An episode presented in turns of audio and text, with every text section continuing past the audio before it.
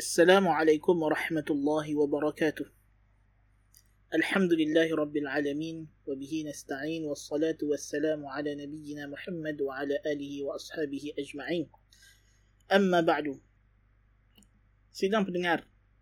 Semoga Allah Ta'ala senantiasa membimbing kita Melimpahkan kurniaan dan rahmat belas kasihannya kepada kita. Seperti yang kita telah war-warkan, ini adalah program Secangkir Milu Panas membincangkan isu-isu semasa berkaitan dengan Islam dan umat Islam khususnya yang berlaku di Malaysia. Tuan-tuan dan puan seorang saintis di barat telah mengarang sebuah buku dengan judulnya adalah zombie science ataupun science zombie. Yang mana kita tahu zombie ini adalah satu makhluk yang digambarkan sebagai mayat hidup. Orang yang dah mati kemudian hidup semula dan menjadi satu makhluk yang pelik dan ganjil. Apa yang nak dimaksudkan oleh si penulis ataupun saintis yang menulis buku ini dengan zombie science ialah gerakan yang hendak ditimbulkan oleh golongan new atheism ataupun golongan new atheist yang mendakwa kononnya sains boleh merungkai segala perkara dan semua perkara telah dijawab oleh sains dan kita tidak lagi perlu kepada Tuhan untuk mengisi ruang-ruang kosong bagi menjawab persoalan kejadian alam. Yang mana sebenarnya dakwah ini telah pun tidak lagi terpakai dan telah terbukti sains bukanlah jawapan kepada siapa yang menjadikan alam ini. Bahkan sains semakin menambah persoalan dan semakin menunjukkan akan kewujudan Tuhan. Jadi usaha golongan New Atheist untuk menghidupkan semula gerakan mempertuhankan sains ini dilihat sebagai satu zombie nak menghidupkan semula perkara yang telah mati ataupun dakwaan yang telah jelas ianya adalah dakwaan yang tidak ada asas. So itu adalah satu isu. Tetapi isu yang kita nak bincang petang ini bukanlah tentang zombie science. Mungkin itu kita akan ada slot yang tersendiri insya-Allah taala. Tetapi menarik perhatian saya pada minggu ini adalah satu lagi isu yang kita boleh sifatkan dia sebagai satu zombie. Ia adalah zombie dalam dunia dakwah. Dia adalah zombie dalam dunia dakwah. Iaitulah gerakan atau seruan untuk mengajak kita hidup secara harmoni, berdamai, berbaik-baik dengan golongan Syiah Rafidah. Yang mana kita semua telah tahu bahawa gerakan takrib atau mendekatkan di antara dua aliran Sunni dan Syiah ini bukanlah gerakan yang asing dan baharu lagi yang telah bermula pada kurun-kurun yang lepas. Bahkan sebahagian pengkaji merekodkan atau mengambil tarikh sekitar abad ke-5 Hijriah di mana pernah berlaku di Baghdad. Satu ketika umat Islam antara Sunni dan Syiah berdamai sebentar dan tidak berlaku sebarang pertumpahan darah di di Baghdad. Seperti yang direkodkan oleh Ibnu Kathir rahimahullahu taala dalam kitabnya Al-Bidayah wan Nihayah. Tetapi tentulah perdamaian itu tidak berlaku dengan berterusan. Bahkan ia hanya mungkin mengambil masa dalam masa yang singkat. Setahun atau dua tahun. Kemudian perpecahan berlaku semula. Dan usaha-usaha untuk melakukan takrib atau perdamaian dengan golongan Syiah ini di zaman moden juga telah dilakukan oleh tokoh-tokoh yang besar yang hebat yang kita tidak menafikan sebahagian mereka ini mempunyai niat yang baik niat yang mulia.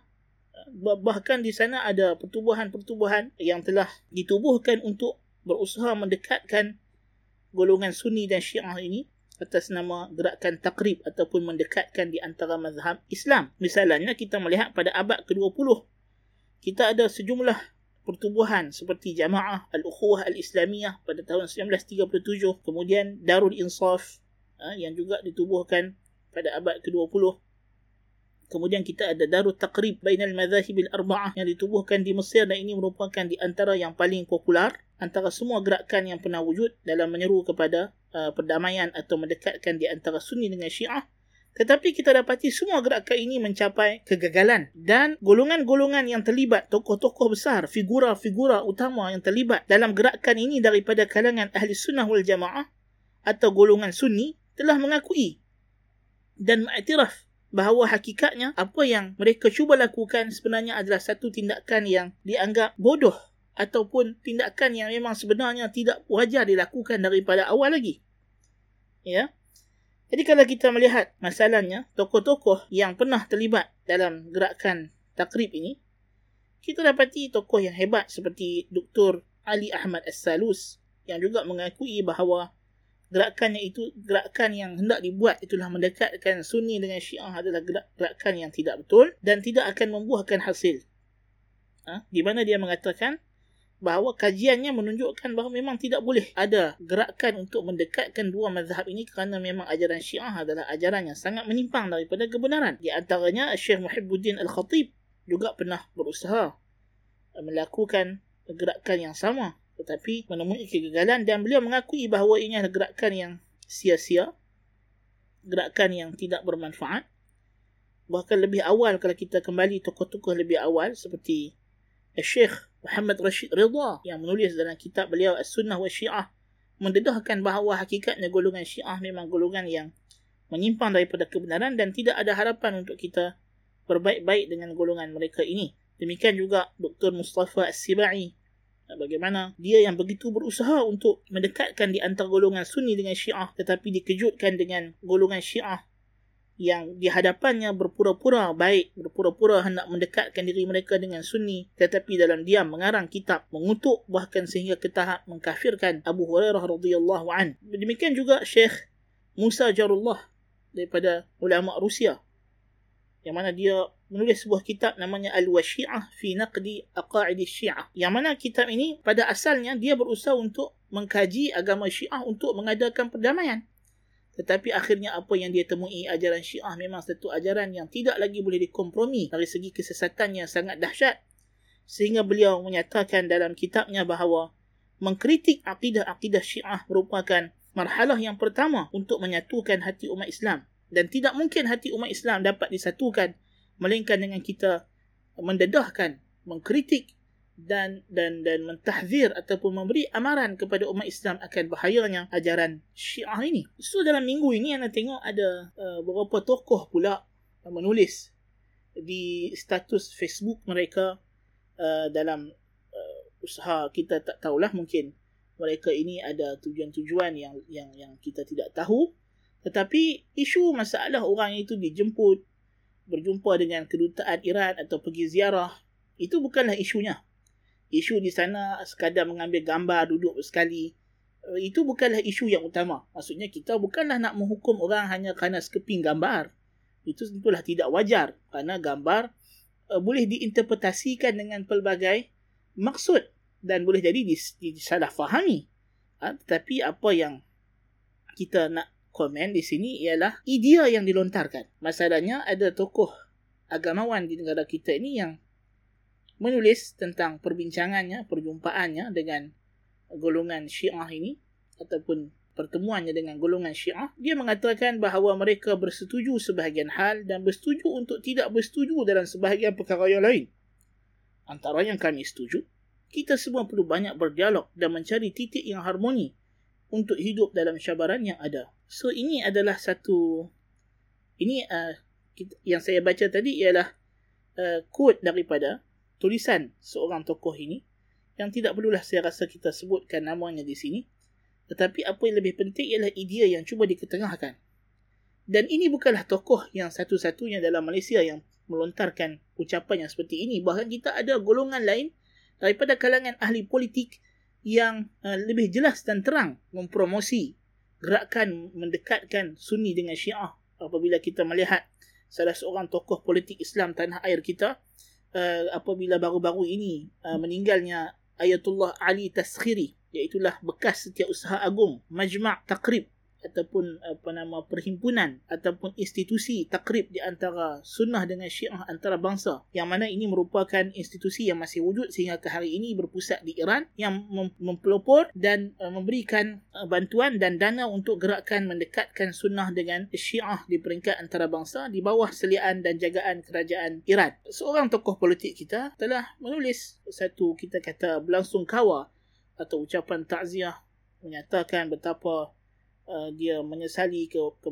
kewafatan kehilangan uh, ulama Syiah yang sesat ini Ali Taskhiri dan memujinya dan menganggap dia sebagai tokoh dan sebagainya. Ini adalah sebenarnya satu cubaan untuk menyelewengkan hakikat bahawa ajaran Syiah adalah ajaran yang menyimpang dan sesat daripada aliran Ahli Sunnah wal Jamaah. Dan ke- sebahagian mereka ini bukanlah mereka terjebak dengan perkara ini kerana tidak tahu ataupun jahil tentang agama Syiah tetapi kadang-kadang mungkin kerana situasi umat Islam hari ini yang begitu ditekan daripada pelbagai arah. Umat Islam ditekan daripada pelbagai arah. Diserang dari segenap penjuru. Itu kita tidak nafikan. Kita berhadapan dengan pelbagai musuh. Dan golongan syiah Iran pula mereka ini uh, menjaja ataupun mengambil kesempatan dengan situasi ini untuk mempelopori dan uh, menonjolkan seolah-olah mereka adalah hero kepada umat Islam yang mana tujuan mereka tidak lain tidak bukan adalah untuk menyebarkan ajaran diayah ataupun ajaran sesat syiah mereka dalam kalangan umat Islam yang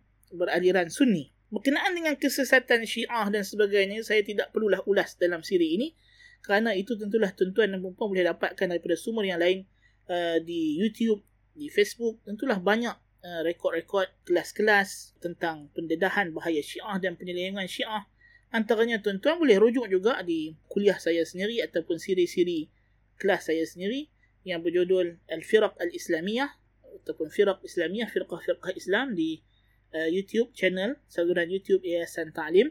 Kita telah menceritakan juga tentang kesesatan uh, Syiah dan banyak uh, tokoh-tokoh pendakwah kita telah mendahkan tentang ajaran Syiah dan apakah bahaya ajaran ini? Yang mana ajaran mereka secara mudah kita sebutkan di sini ajaran yang memang jelas berlawanan dengan akidah Islam.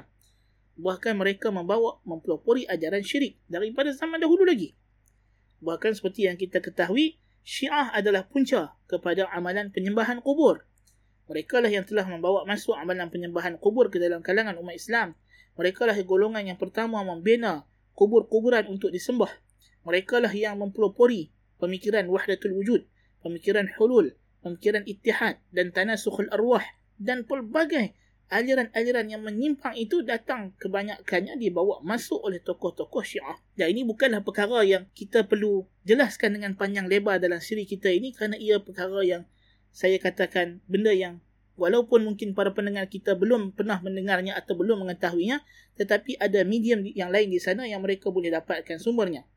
Tetapi program kita pada petang ini kita nak mengulas isu yang uh, ada pada kita minggu ini iaitu tentang uh, masih lagi ada ayat-ayat yang menunjukkan seolah macam kita ini boleh hidup dan berbaik-baik sangka dengan uh, golongan syiah. Cuma apa yang menariknya mungkin isu ini menjadi hangat kembali apabila tokoh yang menuliskan perkataan ini atau mengeluarkan statement ini ialah tokoh yang dulunya sangat lantang menentang syiah bahkan sangat lantang menentang gerakan takrib itu sendiri. Jadi ini adalah satu perkara yang mungkin menimbulkan kekeliruan daripada kalangan kita. Jadi apa yang kita boleh ulas di sini ialah dalam berhadapan dengan situasi begini sebab itulah kita kena sentiasa memohon kepada Allah Ta'ala untuk tetapkan kita di atas kebenaran.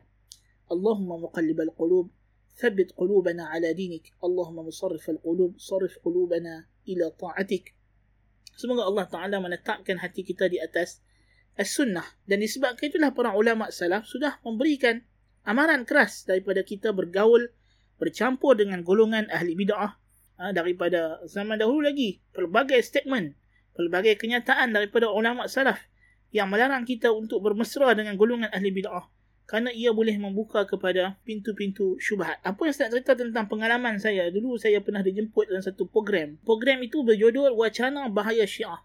Jadi saya dijemput sebagai panel dalam satu wacana ini dan pasangan panel saya itu adalah seorang tokoh yang lebih tua daripada kita dan dia juga pernah menjawat jawatan uh, mufti dalam sebuah negeri di Malaysia ini tidak perlulah kita sebutkan dan dia orang yang telah tua berumur menjawat jawatan memegang mengetuai sebuah pertubuhan yang masyhur juga dalam dakwah Islam di Malaysia ini sebuah NGO tetapi apa yang menyedihkan ialah wacana kita beri ialah bahaya ajaran Syiah. Tetapi bila datang giliran dia bercakap setelah kita menerangkan kesatan Syiah dan sebagainya apa yang dia buat tokoh ini ialah dia menceritakan pengalamannya setiap tahun dia pergi ke Qom di Iran sana menghadiri majlis takrib dan menceritakan kebaikan golongan Syiah dan menyeru supaya kita memahami golongan Syiah dan dia kata lama kelamaan kalau kita mula mengenal golongan syiah, syiah juga boleh diterima di Malaysia. Ini adalah satu perkara yang mengejutkan. Bagaimana golongan yang begini mempunyai keilmuan boleh terpengaruh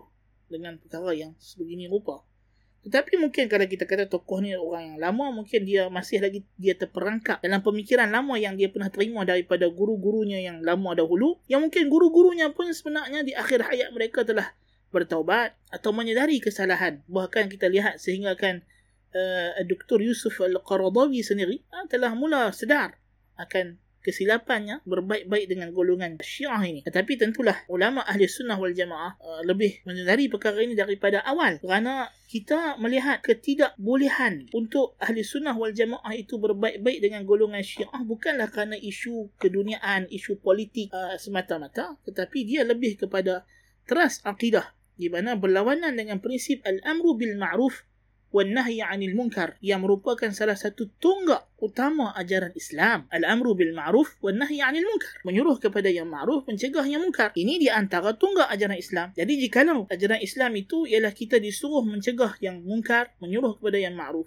Bukankah ajaran syiah adalah ajaran yang sangat mungkar? Ajaran yang mempertuhankan makhluk, menyembah kubur, menyembah wali-wali yang mati, menyembah apa nama kita kata imam-imam mereka, mengubah hak at-tashri' mengubah hak meletakkan hukum halal dan haram kepada selain Allah tabaraka wa taala. So perbuatan mereka ini adalah syirkun akbar. Sehingga kan al-kulaini dalam kitabnya usul al-kafi mendakwa bahawa para imam syiah mengetahui apa sahaja yang telah berlaku sedang dan akan berlaku. Naudzubillah min zalik. Ini adalah sifat Tuhan diberi kepada ulama mereka. Bahkan al-khumaini mendakwa bahawa seluruh zarrah dalam alam ini tunduk kepada kuasa imam yang mereka sebut sebagai al-wilayah at-takwiniyah di mana mereka percaya bahawa imam-imam mereka mempunyai satu kekuasaan untuk mengawal kejadian alam iaitu hak rububiyah hak pentadbiran alam. Dan ini sudah mencabar kedudukan Allah sebagai Rabbul Alamin. I'tiqad yang sangat dahsyat kekufurannya. Semana mungkin kita boleh mengatakan bahawa kita nak hidup harmoni dengan golongan syiah. Yang ada ialah kita kena memastikan golongan syiah ini tunduk di bawah kekuasaan ahli sunnah wal jamaah. Kita tidak boleh mengubah akidah manusia dengan kita kata kalau kamu tidak bertaubat kita akan paksa kamu. Tentulah ada perbezaan di antara orang yang memang keturunannya daripada agama syiah dengan orang yang dulunya adalah ahli sunnah yang Islam kemudian bertukar menjadi ajaran syiah.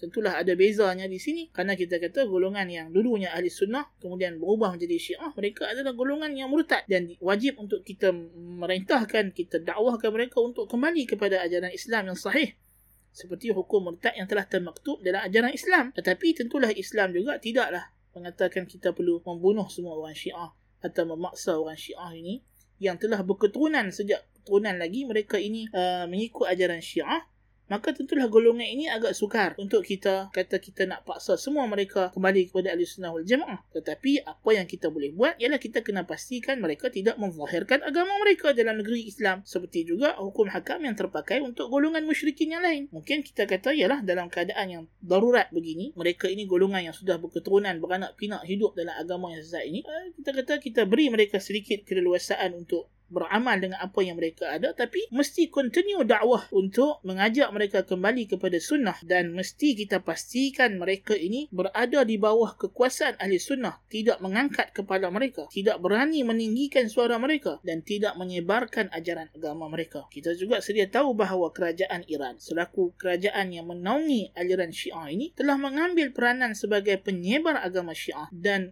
uh, kita kata uh, pejabat-pejabat yang di bawah seliaan kerajaan Iran ini memang telah pun menjadi satu rahsia yang terbuka atau mungkin sudah bukan rahsia lagi uh, memang berperanan untuk memberikan sokongan dan dukungan kepada gerakan penyebaran agama syiah di mana-mana sahaja tempat yang mereka ada. Dan untuk masalah bagaimana taktik golongan syiah ini menyebarkan dakwah mereka dan sebagainya saya nasihatkan bagi siapa yang boleh membaca dalam bahasa Arab untuk merujuk kepada dua buah tesis yang sangat baik iaitulah satu tesis berkenaan dengan uh, gerakan Syiah di Indonesia dan satu lagi tesis berkenaan gerakan Syiah di Malaysia. Yang mana yang gerakan Syiah di Malaysia ini ditulis oleh uh, saudara kita Al-Fadil Ustaz Hafiz Basir Hafizahullah Ta'ala. Yang mana ini merupakan tesis beliau di sebuah, salah sebuah universiti di Arab Saudi. Jadi perlu kita hayati dan melihat bagaimana golongan Syiah ini menggunakan banyak jarum-jarum halus dan taktik-taktik atau yang kita panggil sebagai al-qiwa an-na'imah. Itulah uh, kekuatan-kekuatan yang yang lembut, yang halus yang tidak disedari untuk mereka memasukkan diayah-diayah mereka. Dan tindakan sebahagian tokoh yang dikenali dulunya sebagai pelopor atau pembawa panji mengajak masyarakat kembali kepada sunnah an-nabawiyah yang sahihah kemudian mengeluarkan kenyataan. Saya sebut sini mengeluarkan kenyataan. Oh, kita bukan semata-mata menuduh orang kerana sekeping dua gambar. Uh, itu bukan cara yang betul. Tetapi kita melihat kepada konteks. Di sebalik gambar tersebut yang disertai dengan satu statement satu kenyataan ya. Kenyataan yang mengelirukan sebenarnya yang mengajak untuk kita hidup mencari titik yang harmoni untuk hidup dalam cabaran yang ada. Titik yang harmoni untuk hidup dalam cabaran yang ada. Apa maksud di sini? Sedangkan gerakan Syiah, ajaran Syiah adalah salah satu cabaran yang umat Islam perlu hadapi.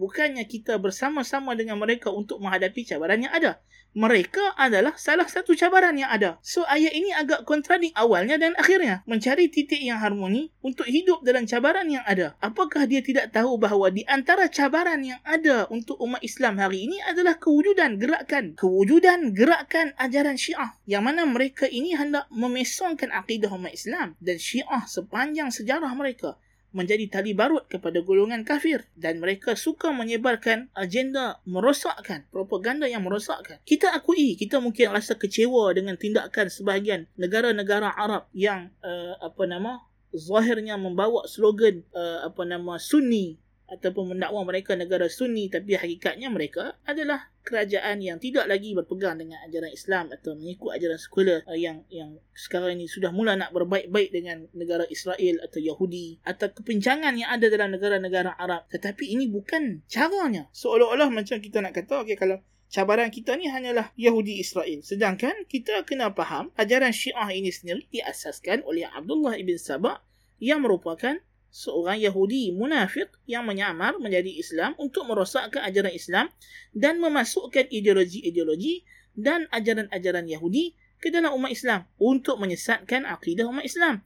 Dan Allah telah menerangkan kepada kita sifat golongan ini ولن ترضى عنك اليهود ولا النصارى حتى تتبع ملتهم Yahudi dan Nasrani tidak akan senang duduk tidak akan menerima kamu sehingga kamu mengikut jejak langkah ajaran mereka jadi sebenarnya Syiah itu sendiri adalah cabaran yang kita kena hadapi yang mana cabaran itu seperti yang disebut oleh Syekh Jarullah yang kita baca tadi yang mana dia adalah di antara tokoh yang telah mengkaji ajaran Syiah yang pada asalnya untuk membuat takrib akhirnya apa yang dia kata Tidak mungkin kita boleh menyatukan umat Islam melainkan dengan kita kena memulakan ia dengan mengkritik dan menjelaskan bahaya ajaran Syiah dahulu. Ini sebenarnya yang kita perlu buat. Dan ini sebenarnya sikap yang perlu ada pada setiap diri pendakwah yang menyeru kepada sunnah Nabi sallallahu alaihi wasallam. Kenapa kita masih lagi nak terus tertipu dengan golongan ini? Kita bukan masanya untuk para pendakwah mencari publicity murahan dengan kononnya men- nak menunjukkan diri kita ni orang yang toleransi,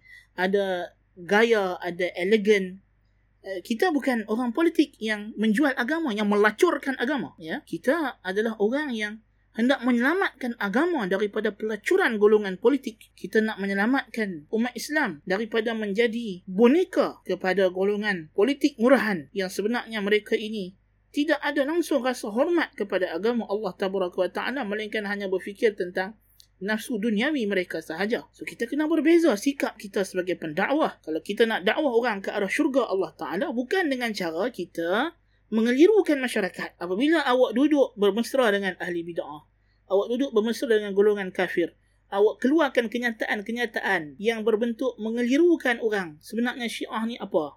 Tiba-tiba hari ni dia kata kita kena hidup harmoni dengan Syiah. Dulu kata syiah ni ajaran bahaya, sesat, kita mesti jauhi. So sebenarnya adakah kenyataan ini menyebabkan awak membimbing tangan orang menuju ke syurga atau sebenarnya awak mengelirukan orang dan boleh jadi menyebabkan orang terbelok ke simpang neraka. Na'udzubillah min dhalik. So ini kita kena hati-hati sebagai pendakwah. Jangan sampai kita kerana nak nampak di bantar masyarakat kita nak dapat sokongan, kita nak dapat crowd yang ramai. Ya, hakikatnya dakwah kita tidak kerana Allah. Tidak membawa kepada Allah. Tidak membawa kepada jalan Allah sedangkan Allah Ta'ala berfirman berfirman Ud'u ila sabili rabbika bil hikmati wal maw'izati al hasanah wajadilhum billati hiya ahsan. Serulah ke jalan Tuhanmu dengan hikmah, dengan kebijaksanaan. So mesti kena bijak. Jangan buat tindakan-tindakan yang boleh menjejaskan keyakinan, keimanan orang awam, masyarakat awam. Wal maw'izati al hasanah. Kena beringat bahaya sesuatu kesan tindakan kita. Wajadilhum billati hiya ahsan. Kena tentang kesesatan dengan bersungguh-sungguh kena tegakkan hujah kebenaran dan benamkan kebatilan. Ini barulah menyeru kepada jalan Allah yang sebenarnya. Menyeru kepada agama Allah yang sebenarnya. Jadi saya tidak maulah uh, komen saya terlalu panjang. Kerana kita hanya sekadar semang-semang santai di petang hari Ahad yang menjadi kebiasaannya masyarakat Malaysia ni bercuti. Jadi saya harapkan apa yang disampaikan ini dapat memberikan sedikit gambaran yang uh, tepat ataupun boleh membetulkan beberapa persepsi yang silap. Jadi poin yang kita sebut tadi kita rumuskan semula ialah isu ini bukanlah kerana kita ni begitu dendam dengan orang tertentu atau kita ni hanya menghukum berdasarkan sekeping dua keping gambar. Tetapi isu yang lebih besar ialah konteks peristiwa yang berlaku, statement yang dikeluarkan dan cara majlis itu diadakan dan dalam keadaan suasana pada waktu dan masa ianya berlaku mempunyai konteks yang sangat pelik dan boleh mengelirukan masyarakat sebenarnya. Ya. Dan kedudukan tokoh yang terlibat dengan perkara tersebut menambahkan lagi kekeliruan masyarakat ditambah dengan kenyataannya yang begitu mengelirukan. Nas'alullah al-afiyah. Jadi kita tidak mau masyarakat terus keliru dalam masalah ini. Sebagai pendakwah kita kena pastikan yang paling utama kalau betul kita pendakwah nak membimbing tangan orang masuk ke syurga juga nak membimbing diri kita bersama dengan orang yang masuk ke syurga kita jangan keliru kat orang. Jangan sampai tangan yang kita nak bimbing ke syurga itu di pertengahan jalan kita yang lepaskan tangannya lalu dia terbelok ke dalam selekoh neraka. Na'udzubillah min zalik. Jadi saya harap apa yang saya cuba nak kongsikan ini adalah manfaatnya dan segala yang baik dan benar itu semuanya adalah kurniaan dan limpahan rahmat daripada Allah tabaraka wa taala jua. Al-haqqu min rabbik. Kebenaran itu semata-mata datang daripada Tuhanmu sahaja dan segala yang lemah, kesilapan, itu adalah daripada saya saya memohon maaf dan keampunan daripada Allah tabaraka wa taala. Dan semoga Allah taala memperbaiki kekurangan kita menampung segala kurang yang ada pada kita kerana kita adalah makhluk yang memang sifat kita ini adalah kurang. Dan yang sempurna itu hanyalah Tuhan Rabbul Alamin. Qultu lakum ma sami'tum. Subhanakallahumma bihamdika ashhadu an la ilaha illa anta astaghfiruka wa atubu ilaik. Assalamu alaikum warahmatullahi wabarakatuh